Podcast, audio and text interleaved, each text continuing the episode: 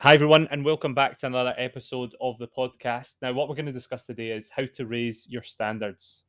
Yep, so big one for Josh and I. We spoke about this quite a lot over the last few weeks, and it's something that we want to change for it right from the top down the way. So we started this probably about February, um, working with a lot of coaches and chatting to a lot of coaches, and the one thing it comes back to is the standards in the industry itself are fairly poor, and they always have been. Now, a quick example of that, and I, I, not all about money, but 10, 15 years ago, coaches were charging £30 a session average, and it's still that. Mm, How can it still be that 15 years later? Mhm. It shows you something about the standards. Why has it never changed? If you get a fill-in 10, 15 years ago, you're only paying the same price you're paying now. Yep. If you get a haircut 15 years ago, you're not paying the same price now. Yep. If you go on holiday 15 years ago, you're not paying it. Why is the PT the same? Mhm. So this is something that we've picked up on is the standards of the industry and the coaching, the mentoring, how clients deal with people, how they, they, they how they care, how they don't care. It needs changed for the top down, and it's one of your top missions now from this day forward is to change that. So this podcast is just a small chip in that really Yeah, to know your purpose. no, 100%. And I think the, the thing as well is, you know, you see a lot of new coaches coming into the industry and they, they look at that £30 an hour as that's where they want to get to rather than that's where they should start. So what they do is they start, they look at that, you know, so and so's charging £30 an hour, they've been qualified two years. So that must mean that I should start about £20 an hour Yep. or £15 or £25 an hour. Um, and then another thing as well is when they do that, I think, you know, how many coaches listen to this podcast? How many of you actually change your prices over the since, you know, you you first qualified? As Chris mentioned, everybody else is upping prices and doing things and you know you're still at that same price point. And especially if that's less than what you know you're worth you're going to keep getting frustrated. You're going to keep getting annoyed and saying you know why are they not being as accountable as they should be? I'm giving them all these tools all this support and they're not valuing it enough. And it's because you're not charging the premium. It's because you don't really back yourself enough to to you know put those prices up um, and take it from there. It so us back to standards, mate. Like so yeah. one of the first things we've got down here is to know your purpose. So why you truly do what you do. Because if your standards are really low, for me, one of the main reasons is you don't really know why you're doing something. Otherwise, why is your standards poor? Like if you've got a kid or a, a sick mum or anything like that, I bet your standards are really high when it comes to looking after them. Mhm. You don't want to miss anything. Like if your mum was ill, touch wood, I'm just giving examples extreme here, just to show you the difference you would go out your way and do anything to make sure she was okay, to make sure she was getting put in bed right, to make sure she was getting her medication on the four hours, every four hours, and that wouldn't slip.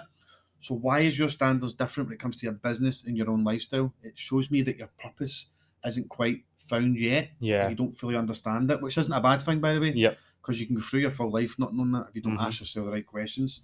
So for me, it's to ask yourself the question like, why do I truly do what I do? It might take time. Yep. But for, for me personally, and, and I could probably speak for Josh, and he'll back he'll he'll jump in here. We know deep down it's we truly love helping people. It comes Mhm. back to it every time. We love to help people for whatever reason that is.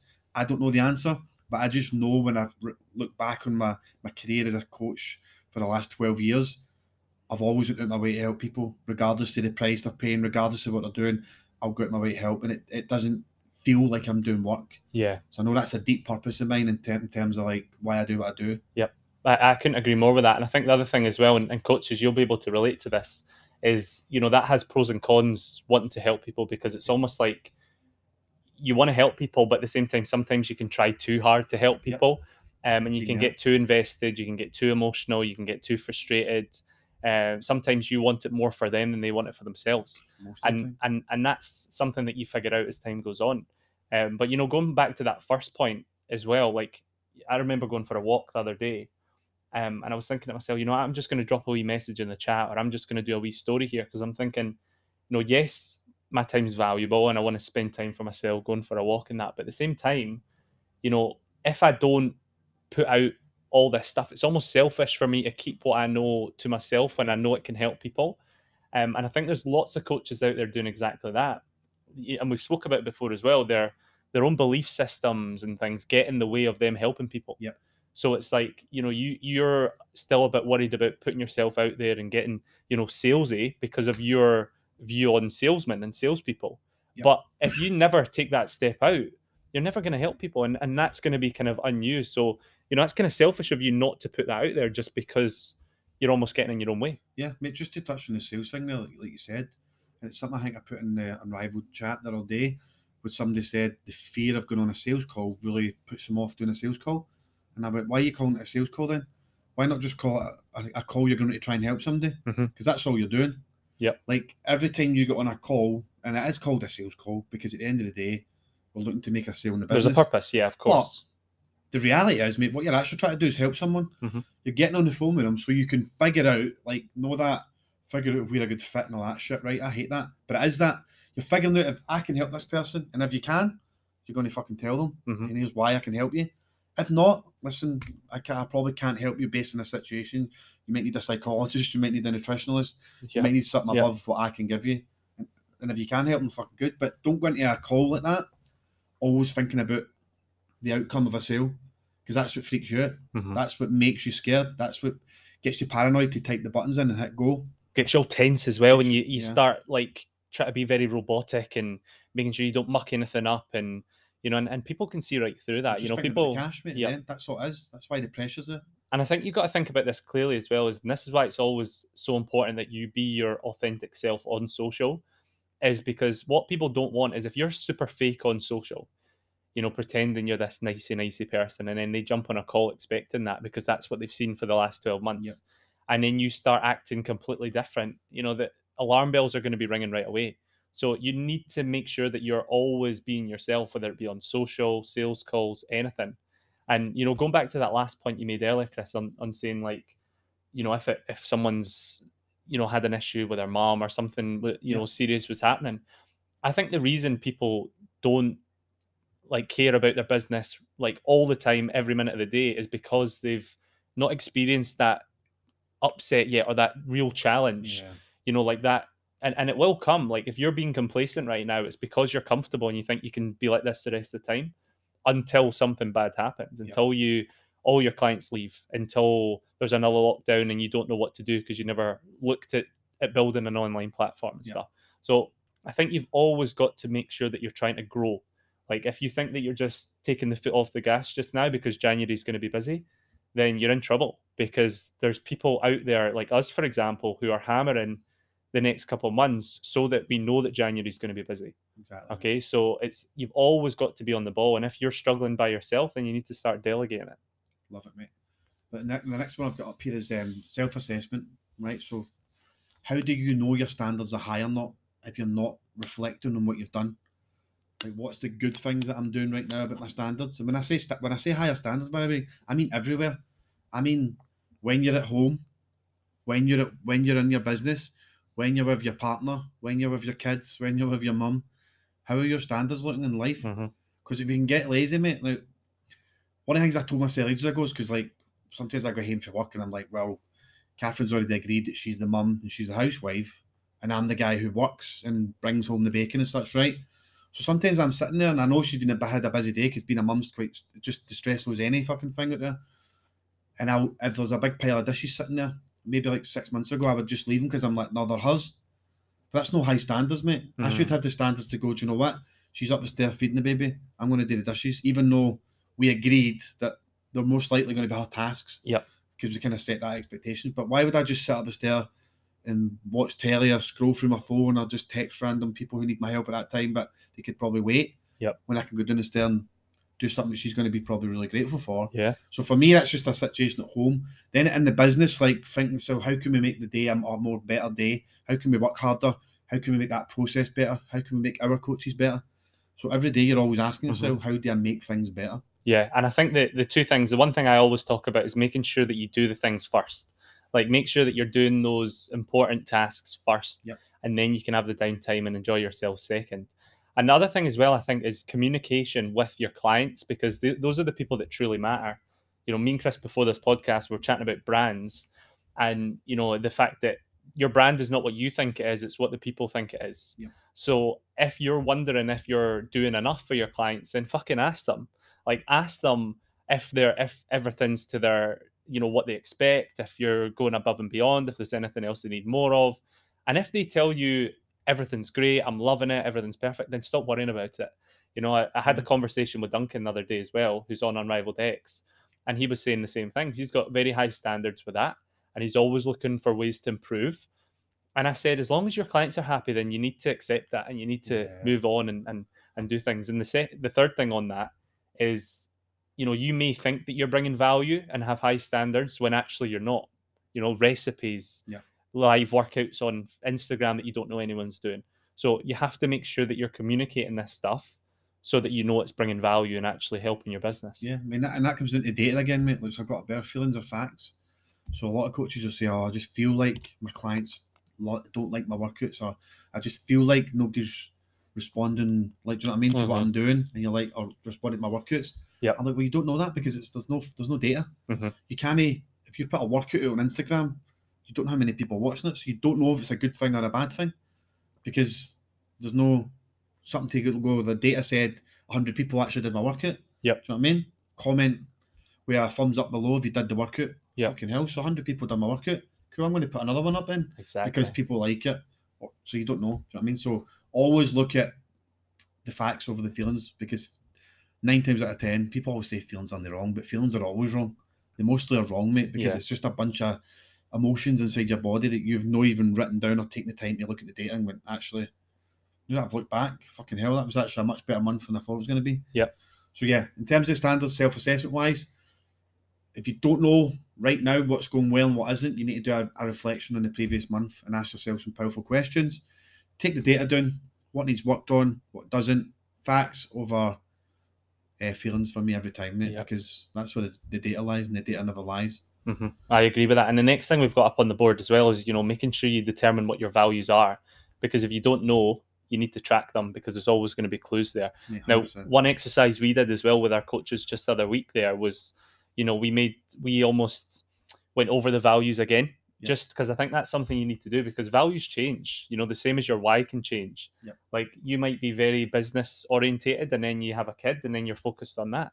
You know, and that becomes your your change of values, and that's where more of your time goes or whatever. So I think you need to make sure that you're always focused on that next thing, um, and keeping on top of you know what your values are. Because if you don't know them, how are your clients and prospects going to know Yeah. them as well? a lot of people won't know their values, mate. They really won't. And it, to determine what they are, you need to look at look back on your month and be really honest with yourself. Like, where did I spend most of my time? Because I promise you, that's where your values lie. Yep. And it's as simple as that. That's why a professional sportsman will spend most of his time practicing, not playing. Yeah. Because if, if I'm a, a golfer or a football player and you're playing a 90 minute match on a Saturday, you're training two hours every day Yeah, play that 90 minutes. The value they will they'll show up for training, but even they're younger, right? More, more so than they get paid now. But back in the day, they would never have missed training as a 14, 15 year old. They'd always try to make it professional. They'll make sure their values show they want to be a professional sports player. Yep. Your values will show if you are into your business, if you're into spending time with your missus, and there's no rights and wrongs. Your values are your values, and they won't really change unless you really try and change them. But I think personally, mate, it's a bit airy fairy, but I think your in, intuition always tells you, mate. Do you know what I mm-hmm. mean? Sometimes I don't really know, like I don't really know what why I'm doing something, but I'm like, I must love it if I keep showing up. Yeah. I must love it if I keep showing up every day and it doesn't feel at work. Do you know what I mean? Yeah, and also the fact that you know that there's times where we get frustrated with what we do, but again, that's just another sign that you care about it. Yeah. You know, I did a training on Wednesday night about like you know, you let's say you've got person A and person B, both experience the exact same symptoms, both get sweaty hands, both feel a bit sick, both Yeah. both get butterflies in the stomach before they do something. Person A reacts and says, you know, I'm ready. This is this is just a sign that I'm ready to go. I'm it means something to me. Person B does the opposite. They say, Oh, I'm not ready, I'm not ready. And I think it's crucial that you understand that, you know, these things are happening for you, not to you. It's how you react to them, what's important. Do you know what I mean? And and that's the crucial thing about all of this. It's like, you know, whatever's going on, good or bad in your business, you know, it's how you react to them that's important. That's it, mate. Everybody's in their own wee their own wee movie in their life, isn't they? Yeah. In their own wee space. And it's like you said, two different people will react so different to the same scenario. Mhm.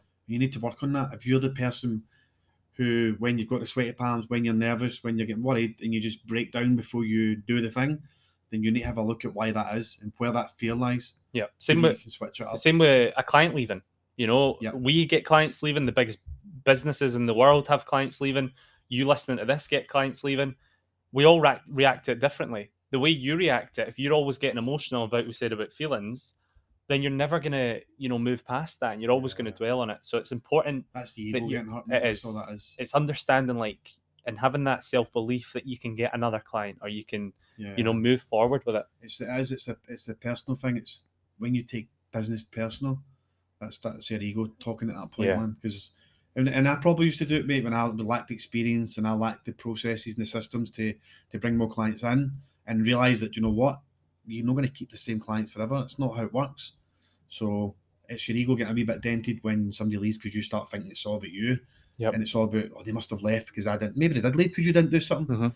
but it's probably something that you didn't do inside the business. So it's not an ego thing. It's Yeah. like you never fought, done what you said you were going to do, or you never delivered on what you promised, or something like that. Or Yeah. sometimes their situation changes. They're buying a Yeah. house, they're going on all big holidays, they're doing something that the values are taking them somewhere else. So I- never take it personal. And that's where it comes in with those two things again that you know the self-awareness and communication communicate with them Yeah. and ask them specifically why they're leaving and then if they tell you that you know what i joined for this reason and i've achieved it then that's brilliant you've done your job um and, and just understanding that as well and being self-aware that yes this is my fault or yes this is not my fault and i've done my job and move on Yeah, I like that exercise you did with the guys on the Rival Decks. And I think it was uh, the things they can control and the things they can't control. yeah and then working through the list of the things you can control, mate. And if somebody leaves, like, yeah, there's a an element of you might be able to control it if you do a follow up, blah blah blah. But again, their ultimate decision, the client to leave, is outside your control. Yeah. So it's not something you should really overly concern yourself with. yeah And a lot of time, if you ask for feedback, you might not always get the truthful Exactly. feedback anyway. Exactly. It's know what I just mean? having like a, a very, very simple three step process or something. If you get that message, a client leaves, um, I don't know how we even got onto this, but it's valuable anyway. I. I think like having a, a very simple process, like let's say a client messages is saying that they want to leave. You know, the first point would be to communicate them and, and probably get them on a call of some sort rather than just back and forth messaging. Get them on a call, speak to them, ask them a series of questions, you know, and, and try and get to that real answer. Um, and then potentially offer them a solution, whether it be, okay, right, they've said that time's been an issue. Maybe we can drop down to two sessions instead of three, do that for a month, see how they get on. Um, if they say no to that, then then that's fine. Don't push them again. Then what you do is you ask them if they could do a testimonial, give you a little bit of feedback, get a bit more value from it, um, and then that's it. And then maybe in a month's time or something, you you follow up, you check in, you see. You know, I know you said you were going to be doing your own thing, um, joining the gym. I know how difficult that can be. I've been there myself. I just wanted to to catch up, see how you've been finding it. There's a bit extra value for you that wasn't expected. Yeah, That's exactly. Get in this podcast. That's it, hundred percent. And no, I was going to just say as well, guys. See if if this is like one of your first podcasts you're listening to. There's tons of valuable stuff. Even you know, way back when Chris did this on his own for the first ones, like it's all helpful. And I think you need to start surrounding yourself and and consuming more of this than wasting time and energy focusing on what other people are doing. Well, it's input versus output. What you're putting in your ears, what you're watching every day, who you're listening to every day, who you're surrounding yourself with every day. Because that's the shit that changes you, mate. And I know for a fact that's why we've changed over the last Yep. two, three, four, five, six years and whatever we've done. It's the information we're putting in our ears, our eyes, and who we're talking to. That's what makes the difference. But again, went off track. That's cool. Then the last one we've got up here is the, the answer's clear. Who else benefits from your high standards? Everybody you come in contact with, right? So that's friends, family, girlfriend, boyfriend, husband, wife, whatever you've got, kids, people in your business, the people in your social media who are following you. Because I guarantee there's people on your social media right now who's watching your content and they like what you're doing, but just not reached out yet, or you've not put a decent call to action out yet, and they're just waiting. So when you raise your standards and make them higher, everybody who comes in contact with you, whether it's through online or in person, is going to benefit from that, mate. And Yep. you don't know how far that goes again. Spreads out person per person and families, friends, when they start because we learn something, mate, and then we teach it, don't we? Yeah. So we've had to learn that for somewhere. Mm. And then we teach it to a group of PTs who then go and teach it to their clients, who then might go back and teach it to their kids Yeah, and their yeah. husband, and and then it starts to spread far and wide. So it's the same thing about your standards, mate. You raise those standards, and I, I promise you, people will follow you. Yep. hundred percent.